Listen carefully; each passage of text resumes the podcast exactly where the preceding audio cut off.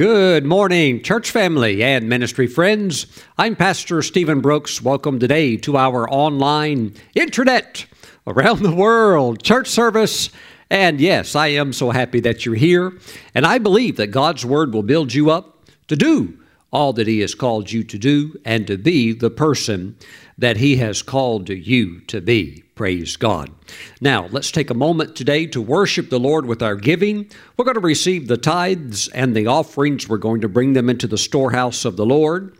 And I'd like to share a verse with you from Proverbs chapter eleven. And let's drop down to verse twenty-four. I think you'll find this very interesting. Verse twenty-four, there is one who scatters, yet increases more. Well, that sounds a little bit strange because you are giving away, which would indicate subtraction through your scattering, but yet the person who's doing that is increasing.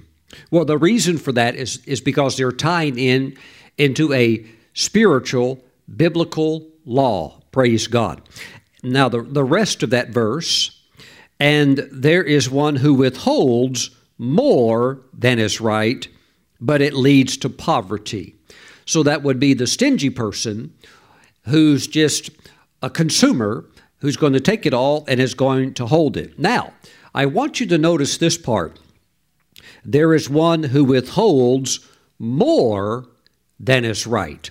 Let me say that God does want you to withhold some. The problem addressed with the person here in this context is that they are withholding more than is right. So it is good to withhold some. We call that savings, and God wants to bless your savings. That is a part of good biblical stewardship. Praise the Lord. Now, I have had some very unusual moments in my life, and this would be what I would call definitely out of the ordinary, when the Lord has told me to give all I had, and I did that, and the Lord blessed me when I did that.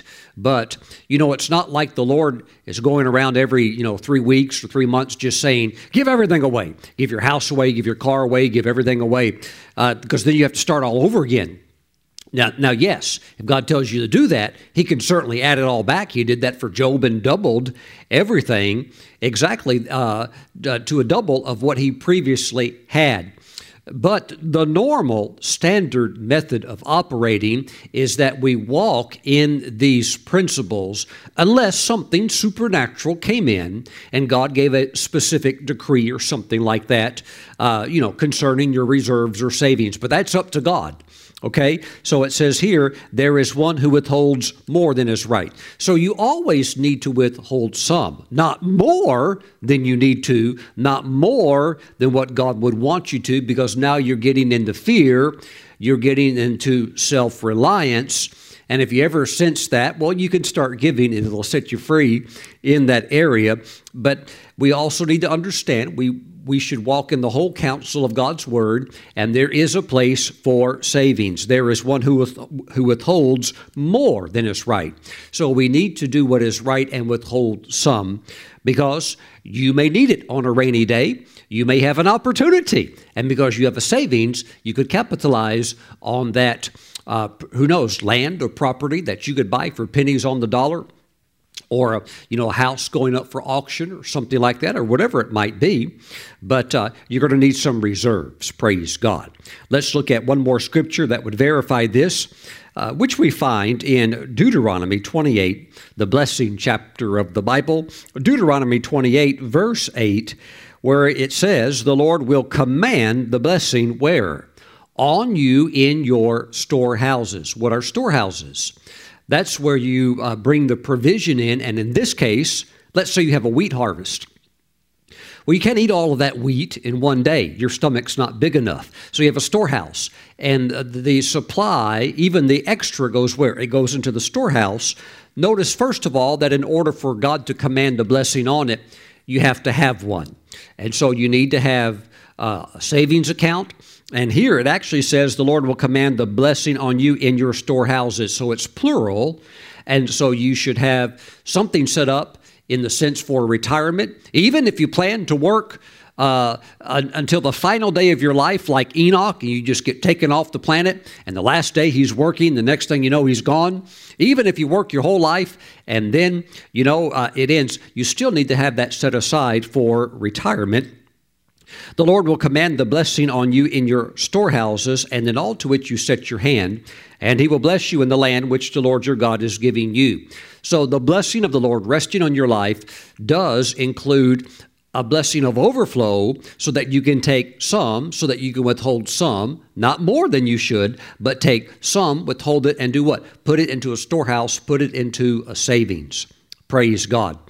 Well, I uh, I taught this message one time in India, and I went back the next year to do some more teachings, and my interpreter, he was very downcast when I went back, and he said, Pastor Stephen, he said, um, you know, I heard your teaching the previous year, how God wants us to have a storehouse, and so my wife and I, uh, we opened a savings account, and we began to put uh, the little extra that we had. We didn't have much, but we began to put the little extra over into that account.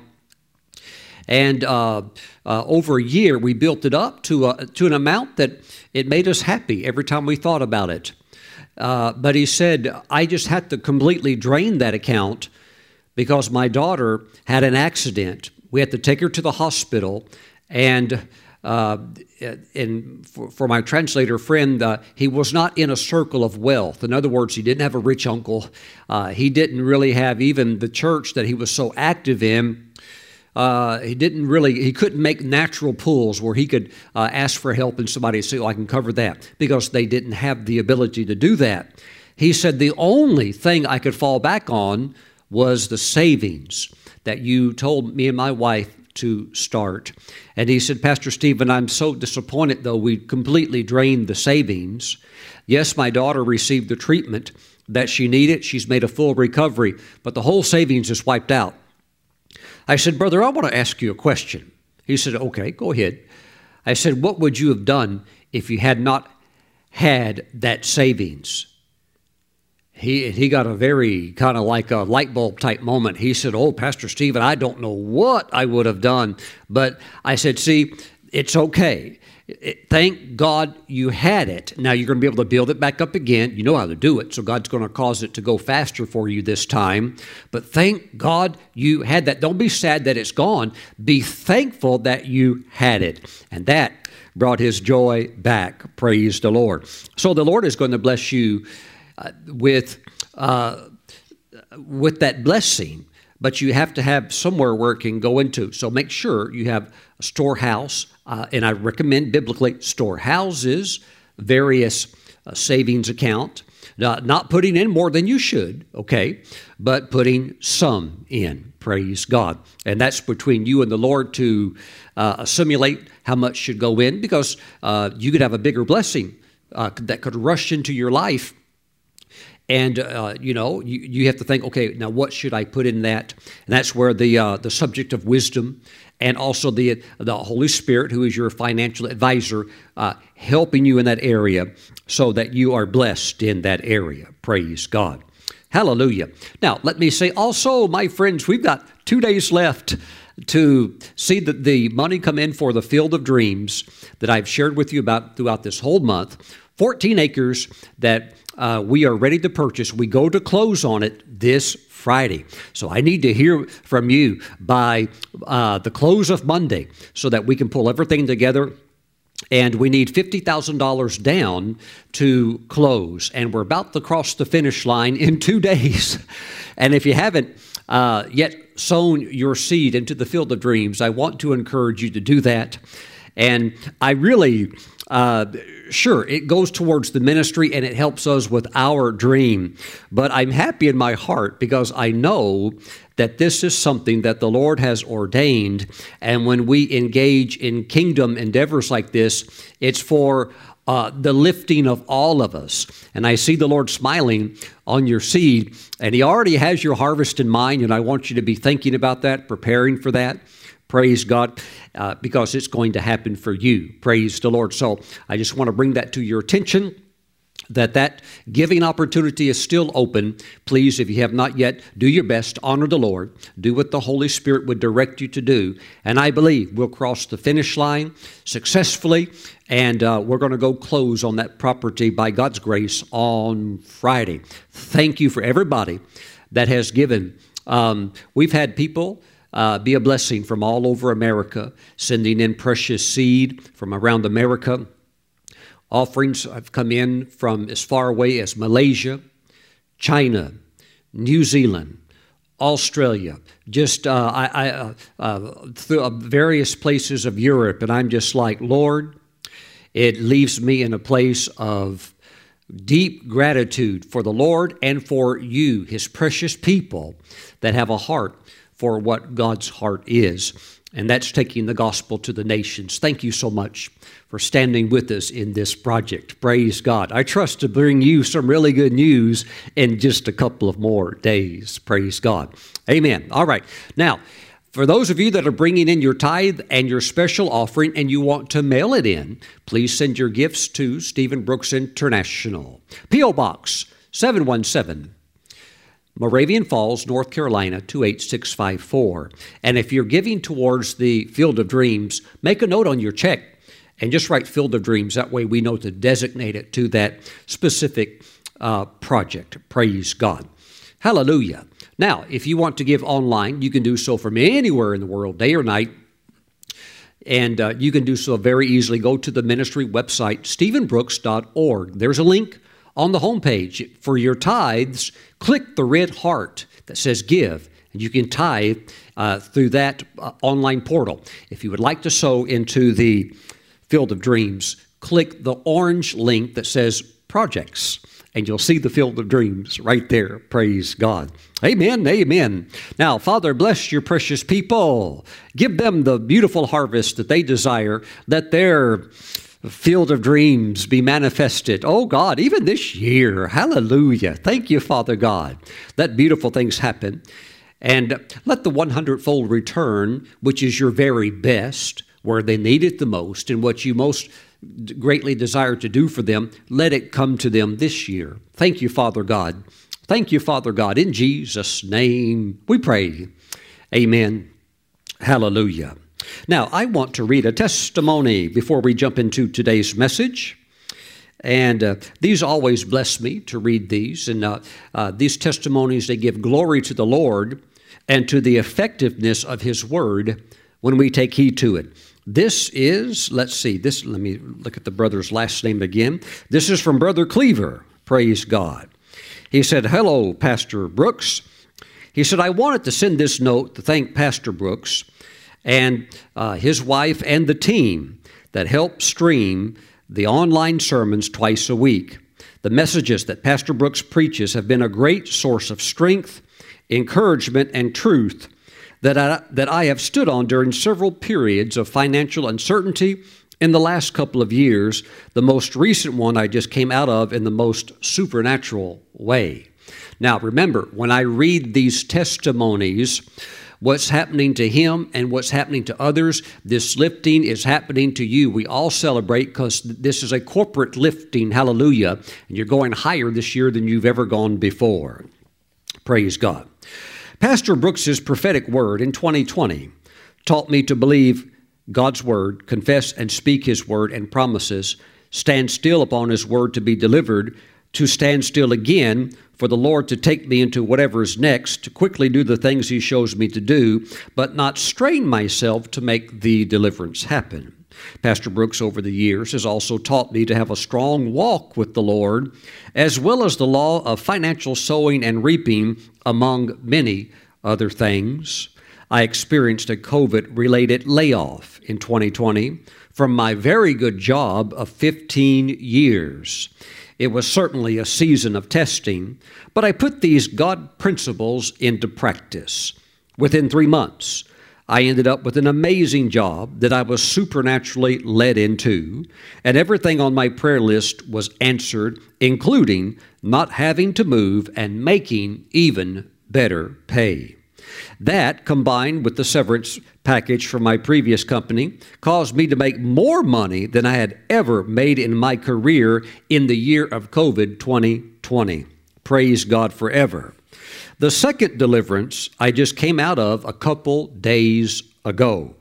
I've owned a side business the last seven years, and the performance of the business just kept getting worse, to the point where I couldn't pay the mortgage and other bills, a very desperate financial situation.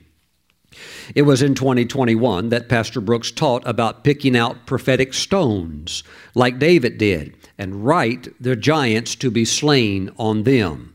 So one night, while spending time with the Lord, I wrote down on the stones to be transitioned out of the business and to become totally debt-free in my business and personal life, among other things, five stones in total.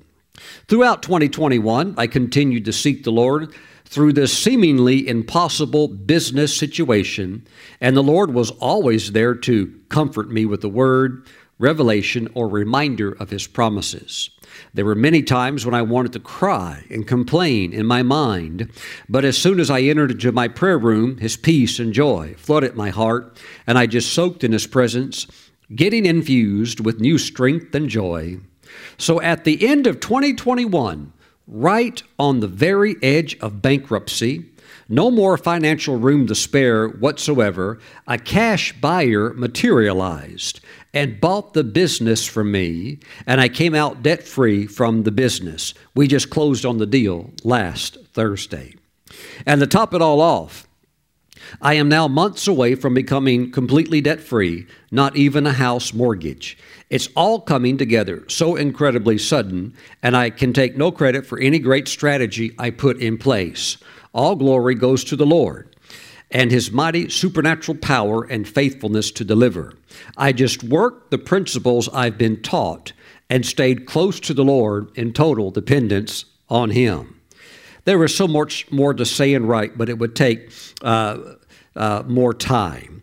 In the end, I wanted to express my absolute, sincere gratitude to the Lord, to Pastor Brooks, his wife Kelly, and his team that puts out the messages to the whole world.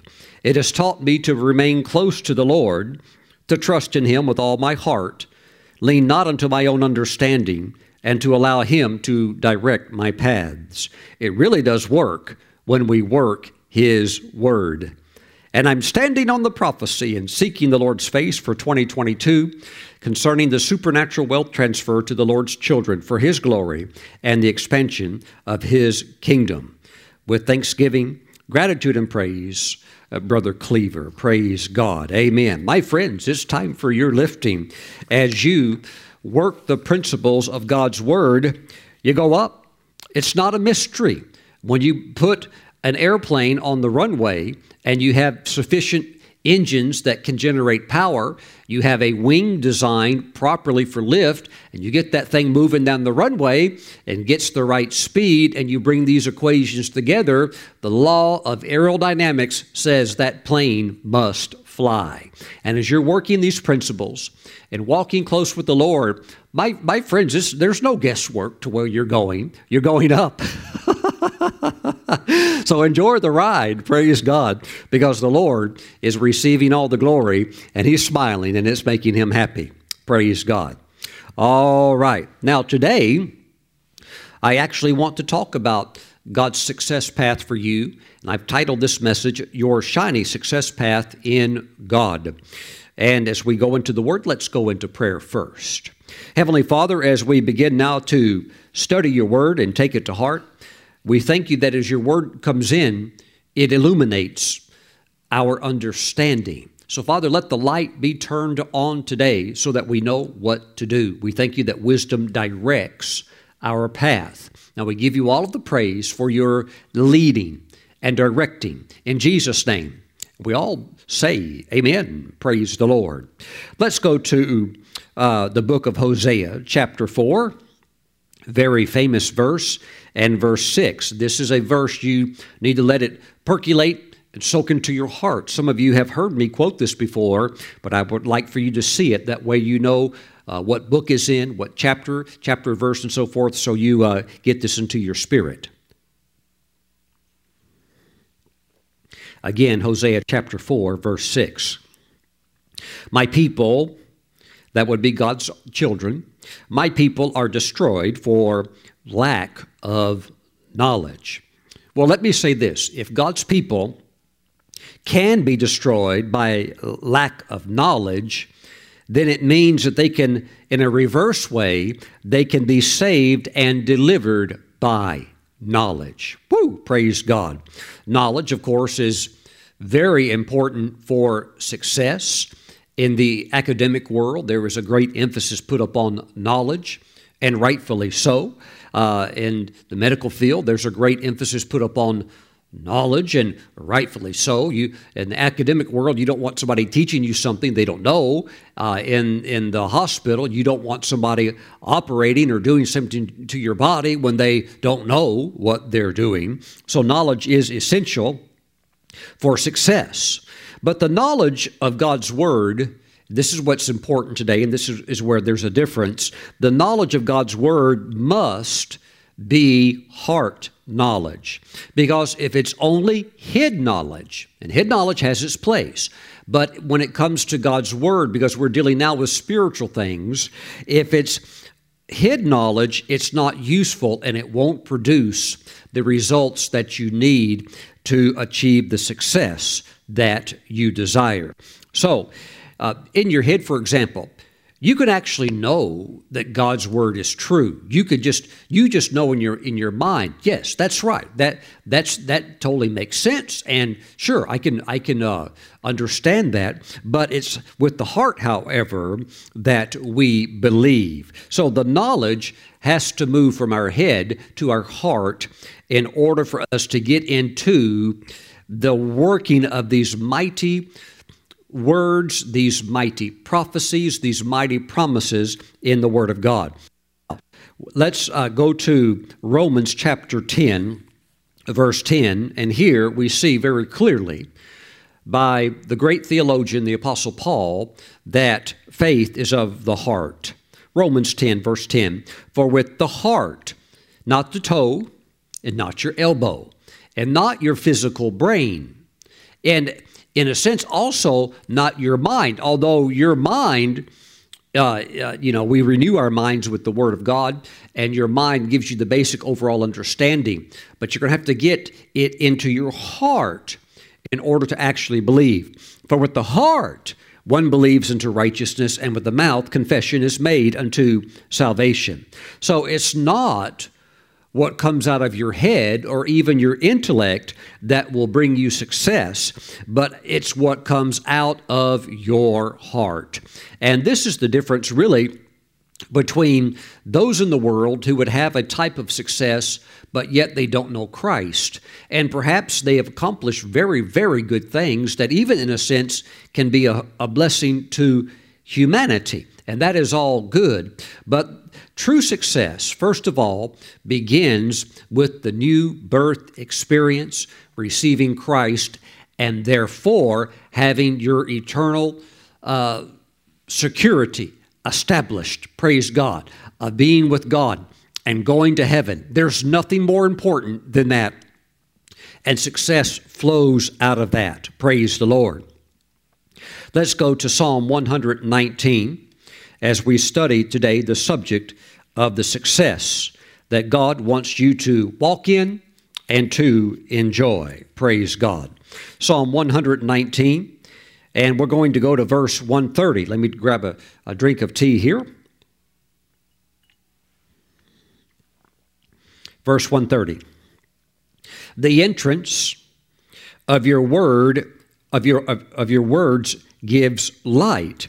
It gives understanding to the simple. Praise the Lord. Now, the entrance of God's words. Now, notice that it's not just reading the Bible or reading the words although you're certainly going to read them, because if you don't read them, you're never going to be able to go, you know, take them and uh, take those words and go to the next step. But it's not just solely reading the words of the Bible, but it's the entrance. It's their entrance where? Into your heart, not into your mind, where you read it and you think that was great, because it's all good. And uh, the, the stories are unlike any other story. Uh, you know, this is this is all the inspiration for drama. This is the all this is all the inspiration for the you know the elements of uh, movies, good guy, bad guy, or whatever it might be, or reality, this or that. Uh, you're never going to get uh, any better scripts to work off of or receive inspiration than the ones that are in the Bible and the various expressions of humanity that are found therein. But my friends, we have to understand it must be the entrance of these words into our heart, so that when the light of the word comes in, then the path of success is clearly unveiled before you. And God's word is the word of victory. And when it comes into your heart, when it moves past your head and comes into your heart, then it turns your life into a victorious journey. Not a journey where you're being bludgeoned by the enemy. Not a journey uh, where the enemy just somehow breaks through the ranks and, and uh, you know, beats you up and stuff like that. No, it puts an end to those types of experiences, and it establishes victory in your life. So here's the thing. If you do not have the word, God's word of success, then it is very much possible that you're going to struggle with various forms of failure in your life. And that's no fun. It's no fun. When the Word of God concerning any subject enters our hearts, then we can begin to take control of that situation. And that is when life becomes sweet. Why? Because this stuff can't boss you around anymore. The devil can't just hijack or hijack you or jump on you and, you know, put a whooping on you, so to speak. That stuff all is over with when the word begins to come into your heart, and it is, and that's that strength starts going through your spirit, affecting now the way you think, affecting the way you talk, the way you behave, and you start winning real quick, real quick. Woo! Situations previously where there was failure begin to get fixed real quick. Praise the Lord. Thank you, Jesus. I want to say that statement again. When the Word of God concerning any subject enters our hearts, we can begin to take control of that situation. But here's the catch. And uh, this is not a big catch, but here's something that we have to be aware of.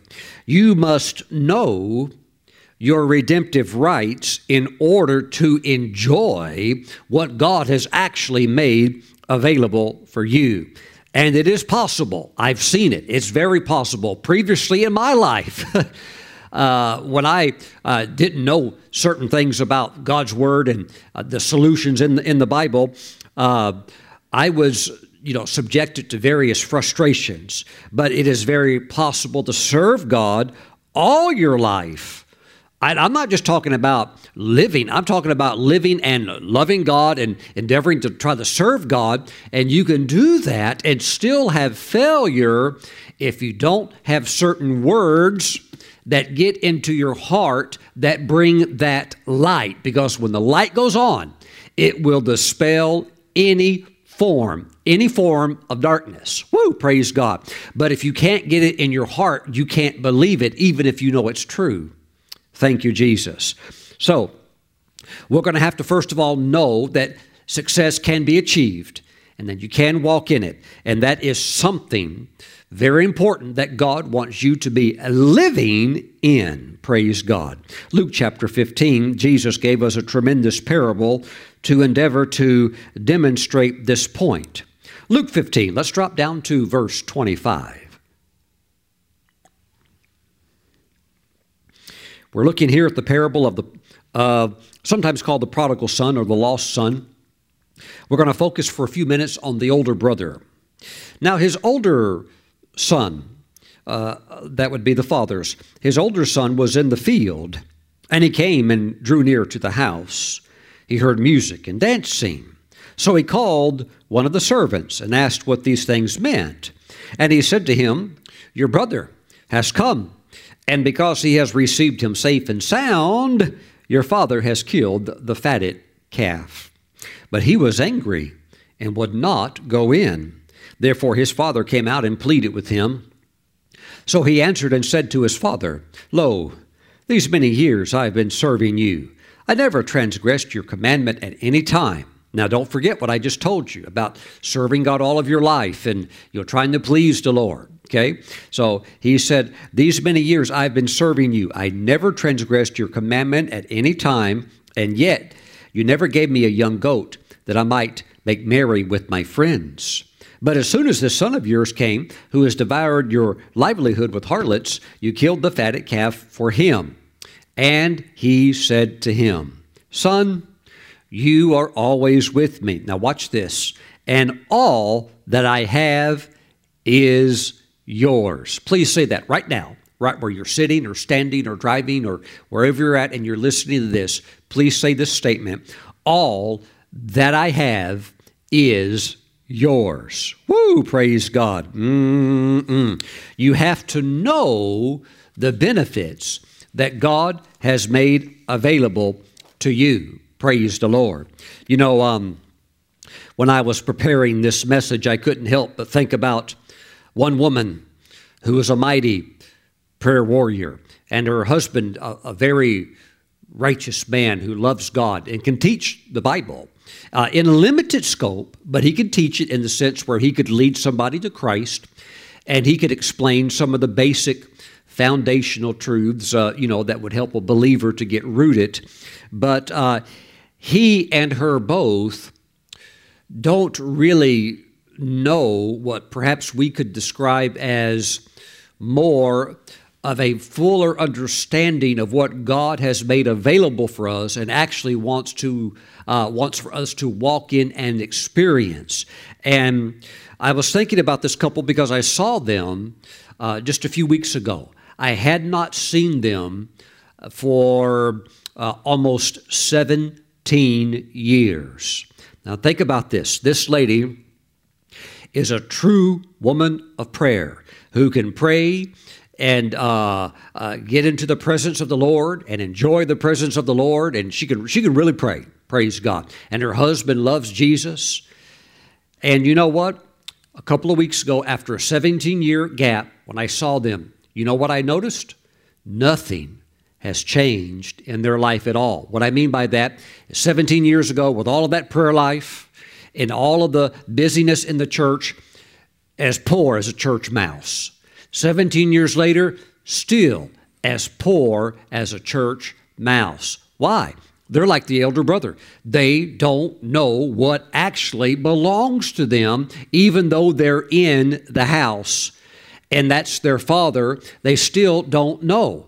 And I know because of the circles they, they're in and the, that type of teaching in their circles that they're never going to be told this. And so it's possible to live your whole life as a believer and even serve, and yet you don't even know the fatted calf is yours. You can go out and get one right now. Wow. But remember, the Father said, all that I have is yours. Woo, praise the Lord. So I want to say this. Nothing Nothing can happen to you in the Christian faith above your level of the knowledge of the truth. It's not possible. You can, uh, I, I just, let me read that again. Nothing can happen to you in the Christian faith above your level of the knowledge of the truth. Woo, praise God. Oh, and I'm, I, I'm kind of laughing as I share this because I've lived this. Uh, I've lived Uh, not literally in a room with the light turned off, but I have been in situations where the knowledge was not there and I didn't know it. And the person giving the instructions didn't know it. So we're all, in a sense, in, in areas of darkness. And what is that producing? Frustration, failure in certain areas of our life when Jesus says, hey, all of this belongs to you. I want you to have success in life. And so because it's not working for us, what so many do in the church is now we have to craft our theology around our failure because we don't know how to get out of it. So perhaps this is even what we're designated towards, or perhaps uh, Calvin's ideas of predestination. Maybe, maybe we're just predestined by God to be poor, and God wants some to be successful, and he wants others to be utter failures in life. And well, that's all that can make sense if we look at our lives. What's going on? Okay, the entrance of God's words bring light, and you cannot walk in that light unless that word gets into your heart. Mm-mm. So I know, like, for example, like that couple, um, well, you might, uh, that are still poor, seventeen-year gap, still just as poor, broke as they were last seventeen years I saw them. Well, Pastor Stephen, how come they don't listen to you? Because the lights, there's there's no light. They don't understand. It has to come by revelation. And even if they heard me talking about it, they might think, ah, that that, that just works for him, or those kind of people. They just, you know, whatever, whatever, whatever. So uh, until you get it in your heart, it's just it's just not going to click. Woo! Praise God. Mm-mm. You're going to have to reverence God's word. You're going to have to realize that God said what he meant, and he meant what he said, and he, he takes his word very seriously. And if you work it, it'll work for you. And if you disdain it and disregard it, uh, hello frustration, hello failure. Mm-mm. But I know I'm talking to people that are so hungry and so want to win for the glory of God, that you're willing to make any necessary adjustment. And so God's God's word is coming to you like a freight train, head on, with that spotlight on the front of the train, illuminating your path, and you are going into the flow of success, and God's blessing is resting on your life. Mm-mm. So the word of God has to gain access into us before we can get into the light. We see this, of course, in the famous statement of the Lord Jesus in John chapter eight. Let me turn over there. Let's see here. John chapter eight. Praise the Lord. And let's go to verse thirty-one, which says, "Then Jesus said to those Jews who believed him, 'If you abide in my word, you are my disciples indeed, and, and, you shall know the truth, and the truth shall make you free.'" So I've heard people misquote the verse. You probably have too. The truth sets us free. Well, it's only the truth that you know. If you don't know it, it can't have any effect on your life. It does not have the impact of liberation until it gets in your heart and you really know it.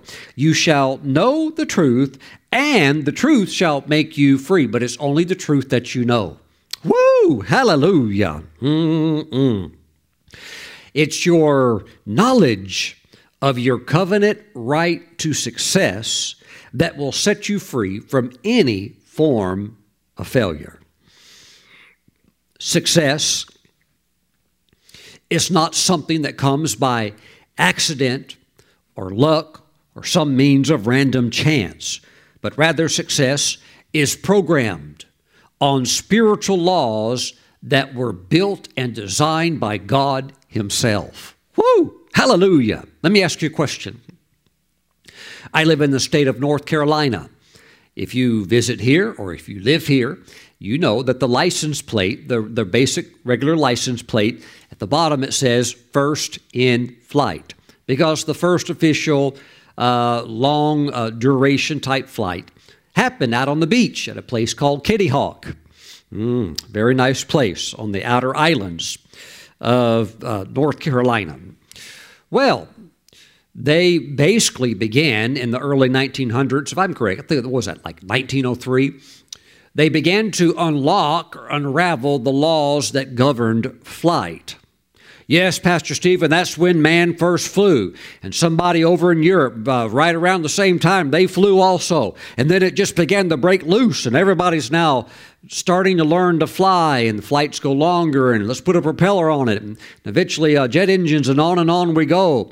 Can I ask you a question, though? What if they would have understood the law in the year twelve ten? Hmm? What if in the time of Saint Francis of Assisi, let's go all the way back. That's eleven hundreds, okay? What if they understood the laws of flight then, and it began to unravel to them then, and they understood it? Could they have flown then? Oh, no, Pastor Stephen, it only worked. It only started working in the year nineteen oh three. No, and you know that. That law would have worked any time. It would have worked uh, in two thousand B C, You could have flown an airplane in two thousand B C. Well, Pastor Stephen, how come they didn't? Because they did not have knowledge of that truth. They did not have knowledge of the eternal laws that govern flight and aerodynamics and all of that cool stuff. They just didn't know. They just didn't know. Woo! What else is science going to stumble onto? These revelations often given by the grace of God. What else will we stumble onto that we don't know? That we finally figure out and think, wow, boy, that took us a while to get there. Well, first of all, in the millennium, when the devil is is bound in the pit for a thousand years, oh, boom, you're talking about a warp speed concerning knowledge and progress moving forward at an unprecedented level. It'll be unlike anything that the earth has ever seen before. You know, tie the devil up and tie all the demons up and stuff like that. Oh, just watch all of the good things that can happen. But my friends, success is programmed on spiritual laws established by God. You don't fly by luck. You don't fly by chance, a hope and a prayer. No, you fly by laws. Same way with success. Let me say this also. Devotion, as sincere as it is, and zeal, as energetic as it is, devotion and zeal are still not enough for success. Zeal is not good until it's joined with knowledge. And even the Apostle Paul talked about that in the book of Romans, about how zeal without knowledge, watch out, we're, we're, uh, you're going to get off track. Okay, so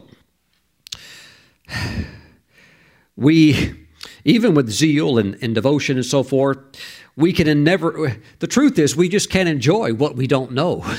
Right? That's why, that's why they didn't fly in the year eleven hundred. They just didn't know. You can't fly either if you don't know. You cannot succeed or come into success if you don't know this is what God has for you. And God actually wants you to be successful. Mm-mm. Thank you, Jesus. There are a lot of Christians who think that success, they don't even like the word, terrifies them, or prosperity. That one uh, almost causes reaction amongst some Christians. So success, prosperity, uh, the word greatness would, would even, uh, they, some might even pass out on that. They think, oh, that's absolutely not of God. But what do we do with Scripture, which is the unveiling of God's Word, which is His will for humanity? What do we do with these things? What about our spiritual father, Abraham, as we now go to Genesis chapter twelve, verse one? Genesis twelve, verse one. I wonder if Abraham was successful. Well, you already know that he was. Let's take a look at it. Verse one. Now the Lord has said to Abram, "Get out of your country, from your family, and from your father's house, to a land that I will show you. I will make you a great nation. I will bless you and make your name great." Oh, God, don't do that. That's not of you. Oh, no, no. God's no, God knows what he's doing. We line up with him. He doesn't line up with us. "And make your name great, and you shall be a blessing." Wow. Praise the Lord.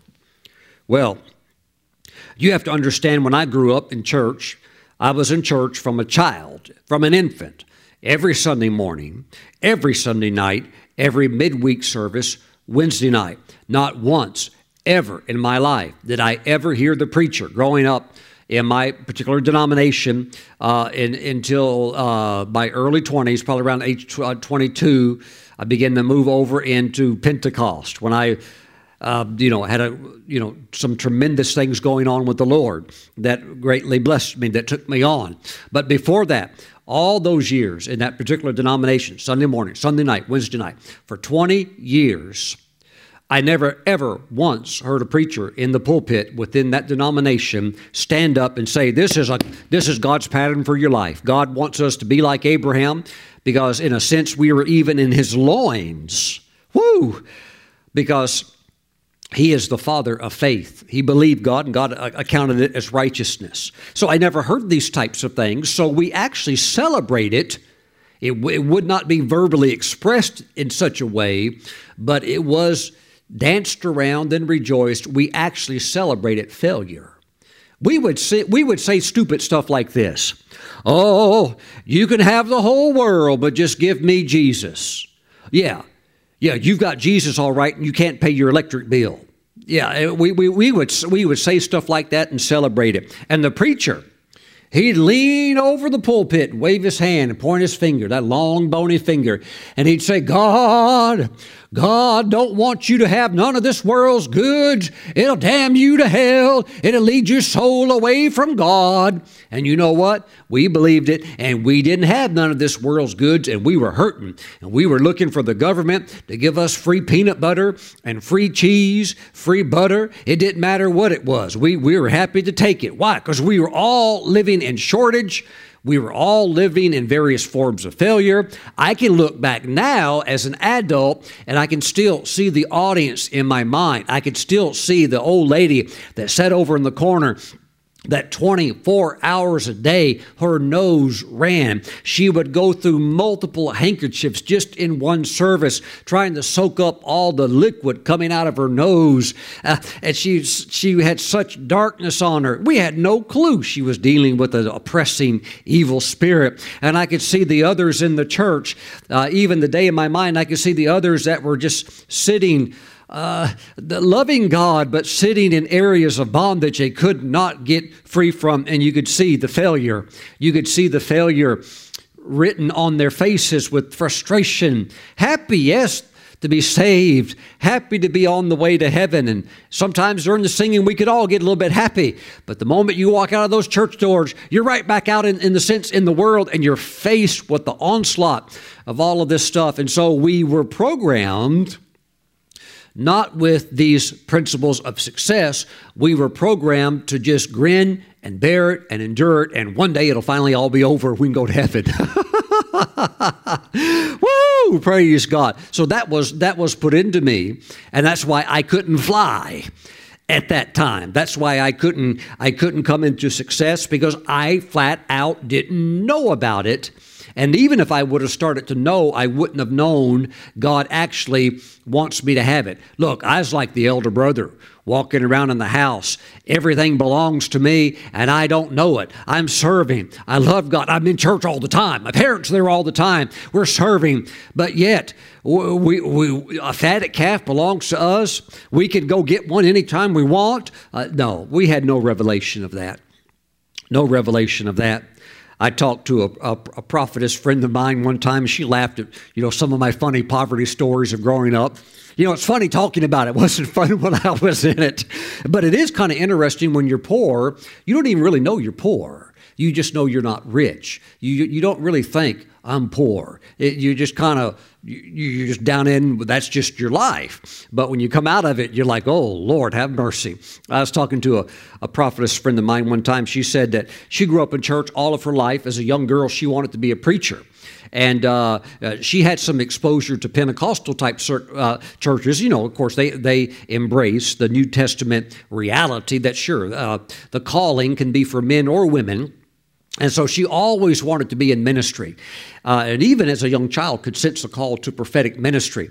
And so she she sometimes would sit on the front row. And as a young girl, she she told me that uh, uh, as now, now, of course, she she's an adult and has a uh, very effective prophetic ministry and uh, owns a big, beautiful, large home. And uh, but she said as a young girl, she was sitting on the front row. She was a teenager, and she so wanted to be in ministry. And she said there was a guest speaker one day. He's a prophet. And he spoke and, uh, you know, he could prophesy and stuff like that. And she's like, God, I, I want to I want to go in this direction. And she said when he was done, he came, sat down on the front row and uh, sat down and, uh, you know, lifted his leg up and uh, crossed his legs and, uh, you know, picked his shoe up when he crossed, you know, because he got his leg, his leg crossed. And she said, I could see the bottom of his shoe. He had these old wore-out dress shoes, and when he picked his, when he lifted his shoe up, she said, I could see the bottom of it, and there was a hole that big on the bottom of his shoe, and he had slipped some cardboard into it. She said, I saw the, the piece of cardboard. And she said, then and she said, then and there, I said, God, I, I can't do this. I want to be your minister. I want to be your servant. I, but God, I can't, I can't go around walking around barefoot with a big old hole in my shoe. She said, God, I don't know if I want to do that, if that's what it takes. She found out later, no, that's not God's will. That's certainly not success. And uh, thank God she got delivered. I was like an onion. God had to work with me like an onion, peeling off layers, layers of what? Religion. Not not biblical religion, man's traditions, man's religious traditions that are not grounded in the Word, but are grounded in uh, false teachings that are used to justify failure. Mm, praise the Lord. For some of you, this is this is painful. This is like you're having surgery. The truth uh, can be like, oh, well, you know, God has to clean us. He has to do his work. Just let the Holy Spirit work, because your success begins today. And those of you that are already working this, oh, ooh, glory, get ready. Get ready, because you're about to be lifted into a new realm. Mm, praise God. Lord, we give you praise and glory today. Thank you, Jesus. Hallelujah. You know, God told Abraham, you shall be a blessing, but you can't You can't be a blessing to others if you're not successful. I mean, maybe you could a little bit. I mean, if you're a homeless person, maybe you could give somebody a quarter that you found on the side of the road. I don't know, but I, I don't think you can do very much. So you can't be a blessing to others if you're not successful. And when you study the life of Abraham, you see his tremendous success that God took him into. So God is the author of success, and it makes God happy when you follow his principles, and he empowers you to succeed in life. Woo, praise the Lord. I'm telling you, this word succeed is still a dangerous word for many in the body of Christ. They get nervous. Praise the Lord. Hallelujah. But God's going to take you higher, so that he will be glorified, and so that you can make an impact. We see this, of course, in the Gospel of Matthew chapter five. Let's jump over there. Matthew chapter five. And we're going to go now to verse fourteen. And Jesus said, you are the light of the world. A city that is set on a hill cannot be hidden. Cannot be hidden. God, God has not designed you for obscurity. Please let that go into your spirit and think about that this week. God has not designed you for obscurity.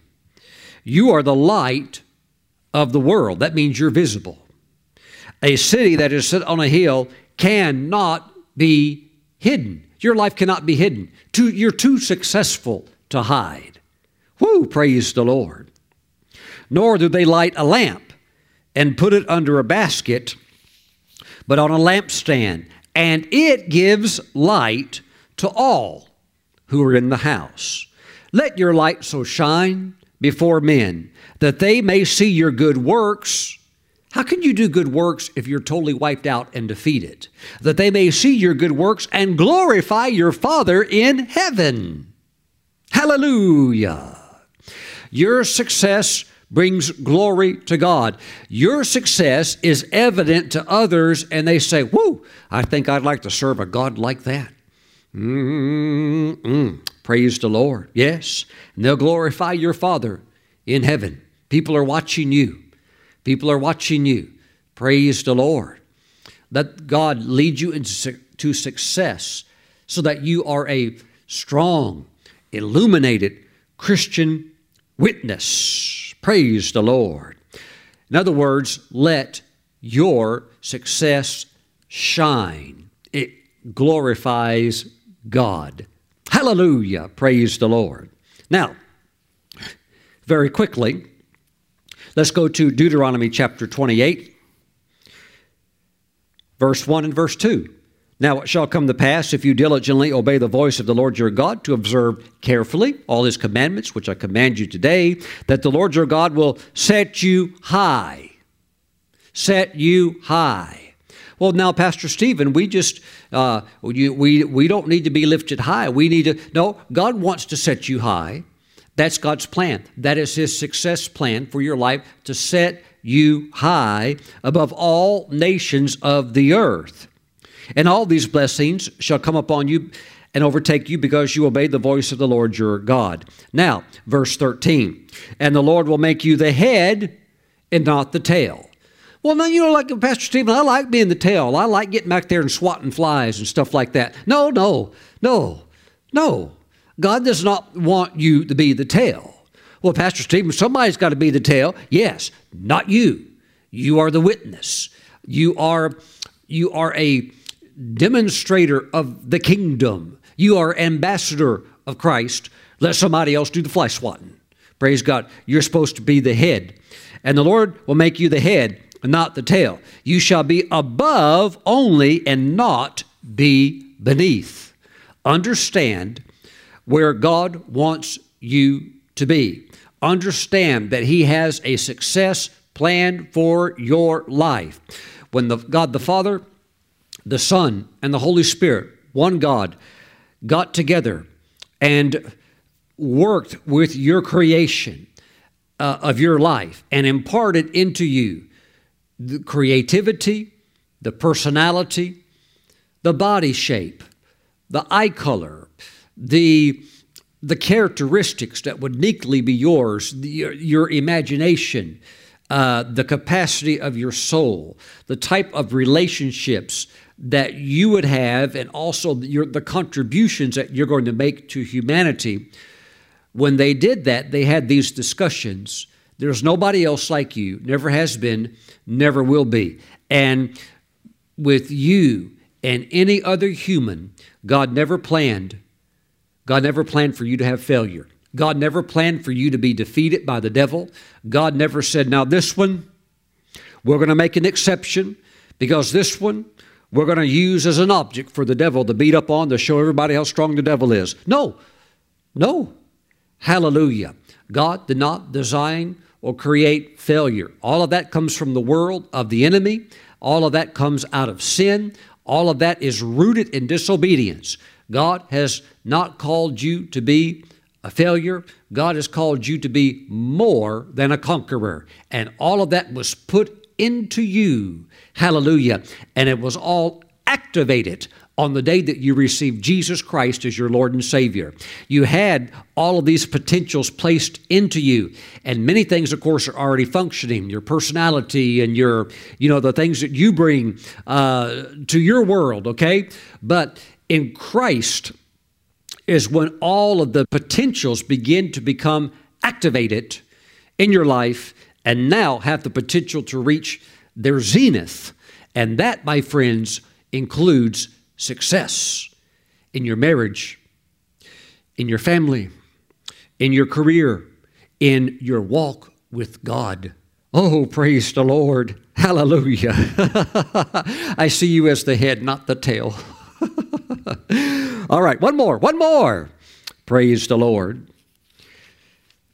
We're going now to the book of Joshua.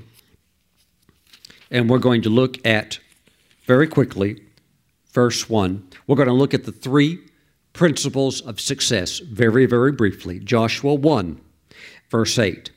This book of the law, okay? Right here, okay? We're talking about, uh, in context, the first five books, the, the Torah, uh, the, the law that God gave to his people through his servant Moses. But, of course, we know this all as God's word. Praise God. This book of the law shall not depart from your mouth, but you shall meditate in it day and night, that you may observe to do according to all that is written in it. For then you will make your way prosperous, and then you will have good success. Why in the world would any believer think that God does not want you to be successful when here he tells you how to become successful? Is God confused? Does he have dyslexia where he gets things reversed and backwards? No, but the devil does. And that's what religion will do too. It'll get you so confused. Okay, so get back to the Word, because the Word is, is revealing God's will for your life. For then, after you do those things, for then you will make your way prosperous. Prosperity is God's plan for your life. And then you will have good success. God wants you to have good success. God wants you to be successful. Pastor Stephen, I feel like I should join the Amway Club. This feels like, like um, network marketing talk. You know what? There are people in the world that don't even know God, and they still have enough common sense to know poverty's awful. Being broke and having no money and nowhere to live is no fun. I think I'd like to have some success. But we've, we've seen, however, Uh, what happens when people have wealth or success without God. It's not true success unless you are in Christ, rooted in God, living for Him, giving the glory to God, because life is very short. And Jesus said, what does it matter if you gain the whole world but lose your own soul? Okay, so you could be a billionaire, multi-billionaire. We have, uh, I think, now over six hundred billionaires in the earth. That's a lot. Many of them, of course, are multi-billionaires. But what does that matter when you are, you're only going to live eighty, perhaps eighty-something years, a few, maybe a little bit longer, and then your whole life, in a sense, is over. Now you go into eternal judgment, and you don't know God? No, that's not a success. That is an eternal failure. So we look at success through God's perspective of what He deems success, and it begins by being obedient to His Word, receiving Christ as your Lord and Savior, following these principles very closely, and, and yes, it includes the wealth, it includes the prosperity, it says it does right here. Praise God. All right, so what are the three things that take us into success? Number one, speak the word. This book of the law shall not depart from your mouth. Woo! Number two, meditate the word, but you shall meditate in it day and night. And number three, do the word, that you may observe to do all according to all that is written in it. So speak the word, meditate the word, and do the word. Success is God's will for every single, single believer in the body of Christ. Every single one. And that includes you. Praise God. Hallelujah. Now remember, these things are a faith fight. You don't just walk into it. You're going to have to use your faith. The Lord told this people, the land of Canaan is yours. I've already given it to you. Now go take it. Uh, so they had to take it in the sense where they had to engage giants.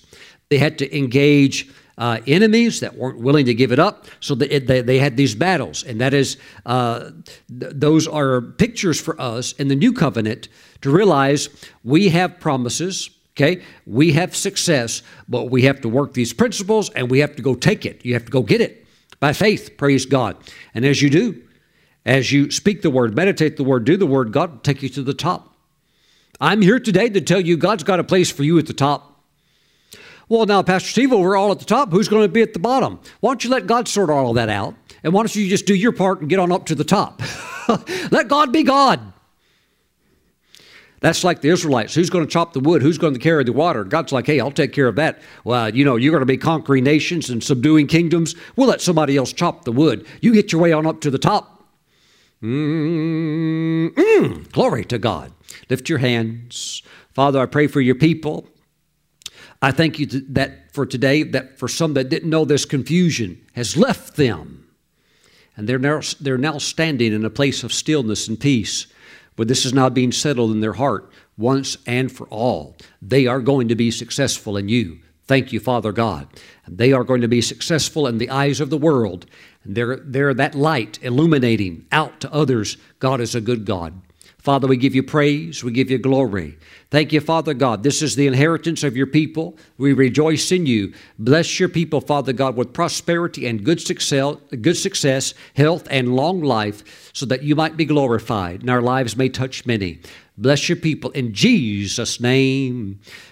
Amen. Praise the Lord. Now, if you're watching today's program and you have never experienced the first level of success, which is getting your life right with God, then any other form of success that you may have is irrelevant. You can't take it with you where you're going.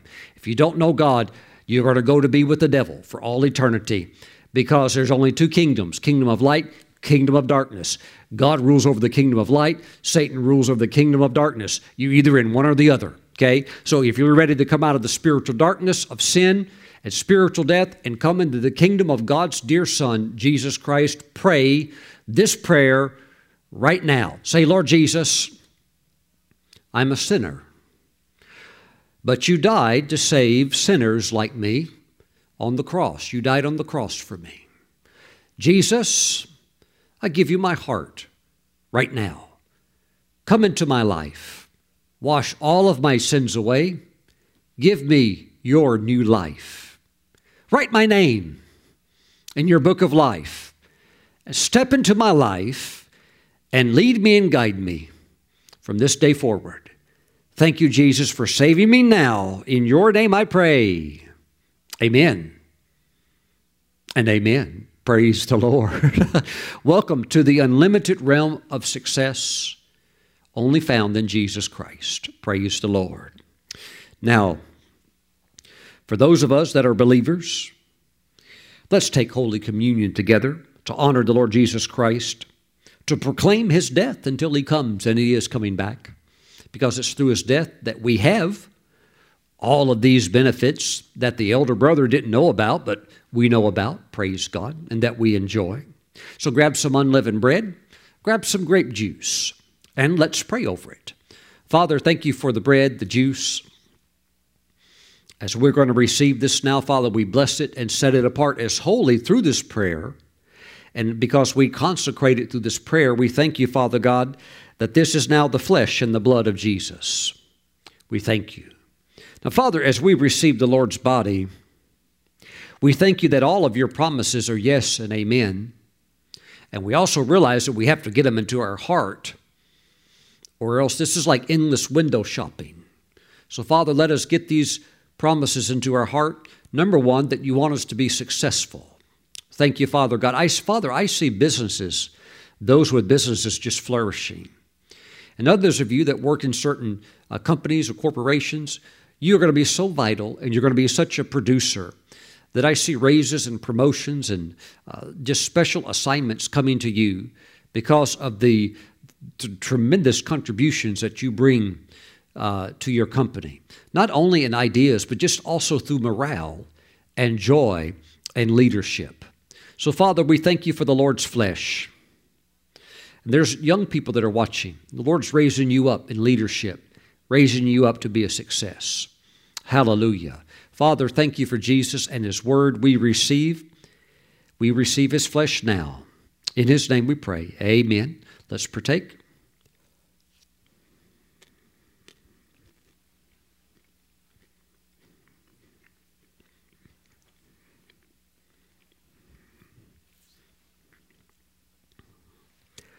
Hallelujah. Father, thank you for the blood of Jesus. Father, it's it's hard to think success if we feel condemned because of a failure or a sin. So right now, through the blood of Jesus, we ask that you would forgive us of all sins, all failures, all mistakes, that you would cleanse us through his blood, cleanse us from all unrighteousness. And Father, we forgive anybody, anyone who has wronged us. We forgive them and we bless them and we keep on going with you. Uh, Father, we give you all the praise. Thank you for the cleansing blood of Jesus. And we thank you that we are righteous in your sight through the blood of Christ and our position in him. We thank you. We thank you. We give you praise in Jesus' name.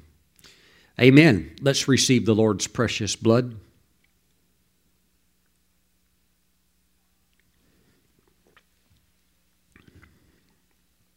Praise God. As you go today, let me say one more time, thank you for sowing into the project for the Field of Dreams. Thank you for helping us to see a real miracle come to pass. Praise God. We greatly appreciate it. I'm praying over every offering, every seed that comes in through mail, through online giving. Praise the Lord. Hallelujah. And let me close by saying this. As you move forward in success, speak the word, meditate the word, and go do the word. Praise the Lord. Thanks for watching. I'll see you back next time.